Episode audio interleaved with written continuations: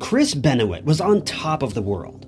He was widely regarded as one of the best in his professional field, and even seemed to have a great home life with his wife Nancy and his son Daniel.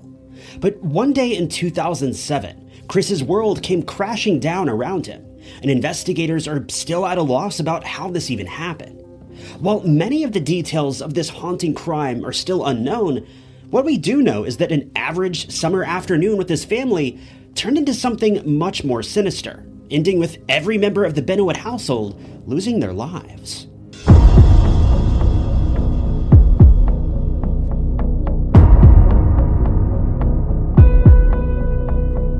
Before we begin today's video, I wanted to let you know about today's sponsor, Scentbird. Scentbird is a fragrance subscription service that aims to empower each of their users to express themselves through their choice of fragrances. Scentbird is your fragrance destination, a place to explore, learn more, and discover new scents. Scentbird is the best place to begin or deepen your relationship with various fragrances that you may have never tried before. You can choose from a new designer fragrance to try every month, and the best part is that it only costs $17. Every month you get to pick what scents you receive, so there will never be any surprises. Scentbird is available for both men and women, with both perfumes and colognes that are available in unisex varieties.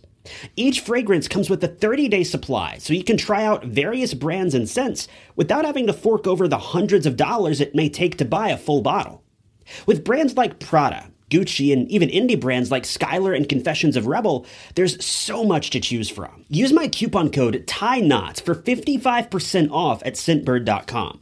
That's just a little over $7 for your first month, available in the US and Canada. This month, I received Checkmate by Mind Games, as well as Bo by Liis. My favorite has got to be Checkmate. It has subtle notes of magnolia as well as champagne and bourbon. It's definitely a darker, earthy scent, which I tend to prefer.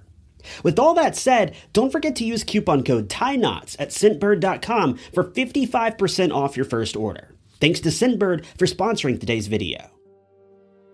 This is a case that's been covered many times before, and I'm sure most of you are familiar with the story. But despite that, it's been one of the most requested topics for quite some time now, so I figured now was as good of a time as any to cover it.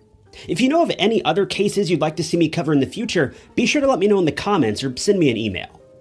Chris Benoit was just 40 years old in 2007. He'd been born in Montreal back in 1967 and would grow up around Alberta remaining here throughout most of his childhood and his adult life. Chris was regarded as your average young boy, but he always had a fascination with wrestling. From a young age, he knew that he wanted to become a professional wrestler one day. By the age of 12, he'd begun working towards making these dreams a reality. Chris had begun to train and weightlift in order to see his dreams come true. Chris's father says that Chris was a very obsessive young boy, thinking about nothing other than wrestling for the majority of his childhood. While most kids were out playing with their friends and climbing trees and getting into trouble, Chris stayed home to train, learn, and soak up every wrestling match that he could find on TV. Two of Chris's favorite wrestlers were Tom Billington and Bret Hart. He grew so infatuated by these two that he mimicked most of their training styles. And when he eventually joined the professionals in the ring, he began copying many of their signature moves and styles. He even adopted Bret Hart's finishing move known as sharpshooter, and would often use this when he ended a match. By the early 90s, Chris had fully dedicated his life to wrestling and training. He was on the cusp of something huge, and he could feel it. It didn't take a genius to see that Chris had something special. There have been many great wrestlers over the years, but very few have the sheer determination that Chris expressed both in and out of the ring. It was likely this confidence that attracted Chris's wife, Martina. The two got married sometime in the late 80s and eventually had two children together a boy named David and a girl named Megan. By 1997, Chris's marriage had begun to dissolve. We don't know any of the specifics. This was obviously long before the days of social media, and people actually respected each other's privacy back then, at least a lot more so than we do today. But regardless, this marriage wouldn't end without a pretty big scandal. See, Chris didn't just take his wife aside and let her know that things weren't working out, nor did his wife do this for him. Instead, from what I can gather, they began sneaking around and lying to one another. Before long, Chris was caught in bed with another pro wrestler's wife, Nancy Sullivan. Nancy had been married to Keith Sullivan, a frequent opponent of Chris's. We don't really know how all of this played out or how it went down, but needless to say, both Chris and Nancy were soon destined for divorce. But for both of them, this wasn't really the end of the world. After all, they weren't just having a fling, they were in love. After both of their divorces were finalized, Chris and Nancy got married in 2000.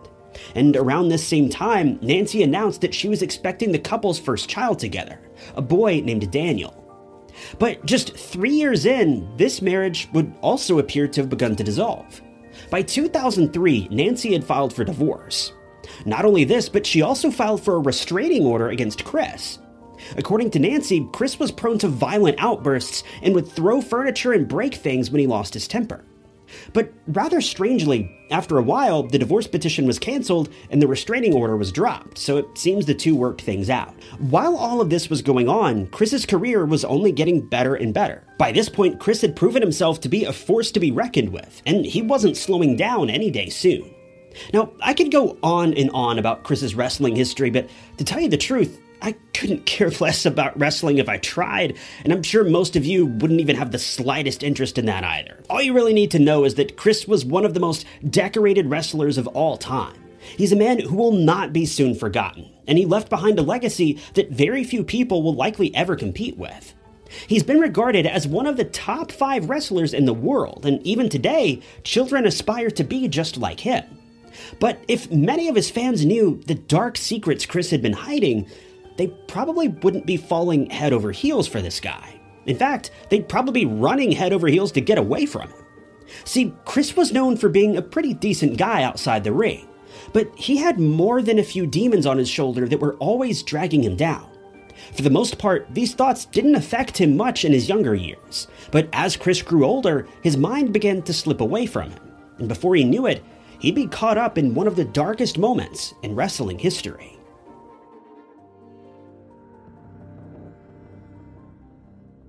It was June 24th, 2007. For most of us, it was a day like any other, but for the Benoit family, this would be a day that would live on in infamy for years to come. Normally, when covering this aspect of the story, I like to give a bit of background, detailing everything that went on in the lead up to the crime, but in this particular case, there isn't much of a background. That's because in the days leading up to the crime, nothing was unusual. The Benoit family went about their daily routines like they always did. Chris's son was out of school for the summer, and his wife Nancy was carrying on with business as usual. Chris followed all of his usual training routines, so on and so forth. But for reasons that remain unclear, June 24th would be the day that Chris would reach a breaking point. The day before this revelation that shook the entire wrestling community, Chris made a call to his friend Chavo, leaving a voicemail that explained that both Nancy and Daniel had food poisoning. He was explaining that he would be late for that night's show in Beaumont, Texas. When Chavo heard the message, he immediately called Chris back and noticed that Chris sounded extremely tired and groggy, almost as if he had just woken up, but it was the middle of the afternoon. Chavo did his best to write this off and carry on with his day, but he felt that something wasn't right. He called Chris back just 12 minutes later, but Chris didn't pick up. A few minutes went by, and Chris returned Chavo's call, apologizing and saying that he was on the other line with Delta Airlines, changing his flight plans for the day, saying once again that he'd had a rough day with dealing with Nancy and Daniel's food poisoning.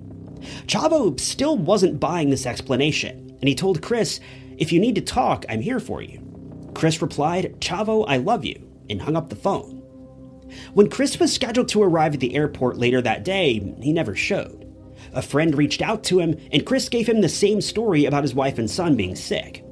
Chris then failed to show up for his scheduled match that evening, something that was incredibly bizarre, as Chris wouldn't have missed this match for the world. He told a friend that he planned on catching the flight around 8 a.m. the following day, suggesting that he may be rescheduling the match due to his wife's ill health. By June 24th, Chris failed to appear for yet another scheduled flight. That morning, just before 4 a.m., Chris sent out text messages to several of his coworkers. The content of these messages seems to be a bit strange because, according to one source, the messages only contained Benoit's home address and a mention of the family's dogs being enclosed near the family pool, as well as a garage door being left open. It doesn't appear that anyone knew what to make of these texts, and a few of Nancy's coworkers would receive the same message. Chavo was woken up by these texts, but he put his phone down and went back to sleep, thinking nothing of it, expecting to meet Chris for his flight later on that morning. But Chris never showed. It would be the following day when a major wrestling event was scheduled to take place in Corpus Christi. Chris was scheduled to be one of the main competitors, but he never arrived at the event. The program coordinators were suspicious as the morning passed by without any sign of Chris. As the day progressed, several people became agitated by Chris's lack of attendance. By 3 p.m. that afternoon, this agitation turned into fear. As friends and coworkers began to realize that Chris hadn't been heard from in over two days, they decided it was time to call the police for a welfare check. Fayetteville, Georgia police officers received a call from one of the event coordinators, asking for them to check in on Chris and his family. By 4:15 p.m. that afternoon, their call was returned, but it wasn't good news. They had found Chris, his wife, and his son inside the house, but none of them were alive.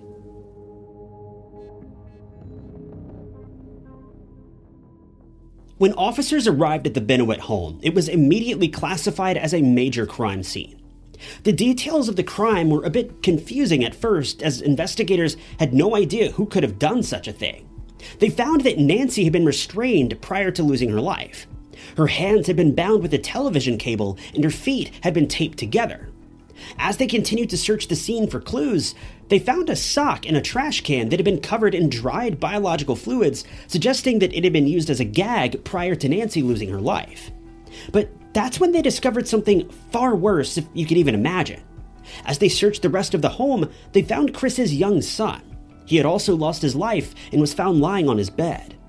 Soon after, that's when they found Chris. Chris had lost his life after being hanged from one of his pieces of gym equipment in the family's workout room. This is what helped investigators piece together what had taken place here, as it didn't appear as though Chris had been placed here against his will. All of the evidence suggested that Chris had done this to himself. It wouldn't be until several days later that the clues from the investigation would all fit together. Chris's first wife received a package in the mail, and inside were several of Chris's belongings, including a Bible with a note that had been placed inside. The contents of this note haven't been made public, but investigators did release one key detail. Chris had witnessed the homicide of his family, and he knew exactly who the killer was. That's because it was him.